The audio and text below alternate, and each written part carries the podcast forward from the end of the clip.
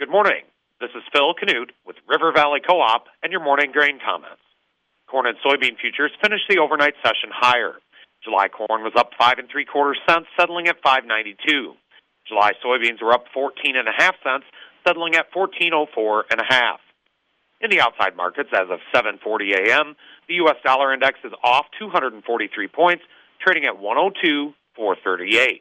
June crude oil is up 55 cents, trading at $70 and 59 cents a barrel. Precious metals are higher except gold. Industrial metals are higher except tin. The electronic mini Dow Jones is up 90 points, trading at 33,445. A sharply lower U.S. dollar, weekend rainfall across the plains and the Midwest, and a rally in wheat futures supported grains and oilseeds overnight.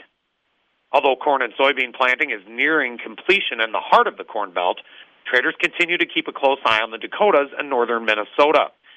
In the northwestern Corn Belt, too much precipitation has caused a delay in corn, soybean, and spring wheat seeding.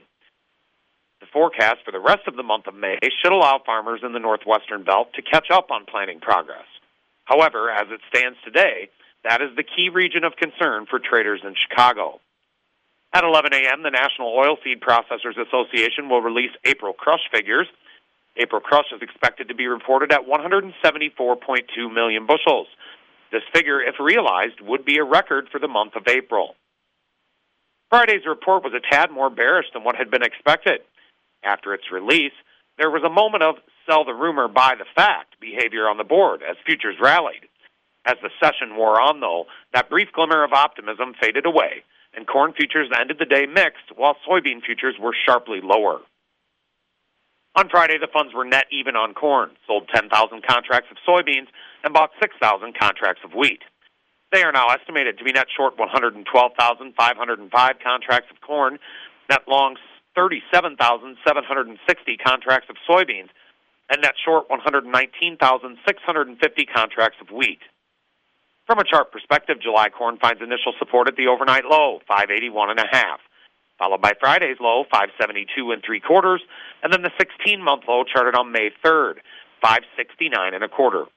Initial resistance is at 593 and 593 and three quarters, the highs from overnight and Friday respectively, followed by the psychological $6 mark, which was also last Monday's high. July soybeans find initial support at the overnight low, 1386 and a quarter, followed closely by the one and a half month low charted on Thursday, 1385 and a quarter. Initial resistance is at the psychological $14 level, followed by 1416 and three quarters Friday's high, and then last week's high charted on Monday, 1446 and three quarters. Opening calls are mixed to higher. And with all of that, have a great Monday from your friends at River Valley Co-op.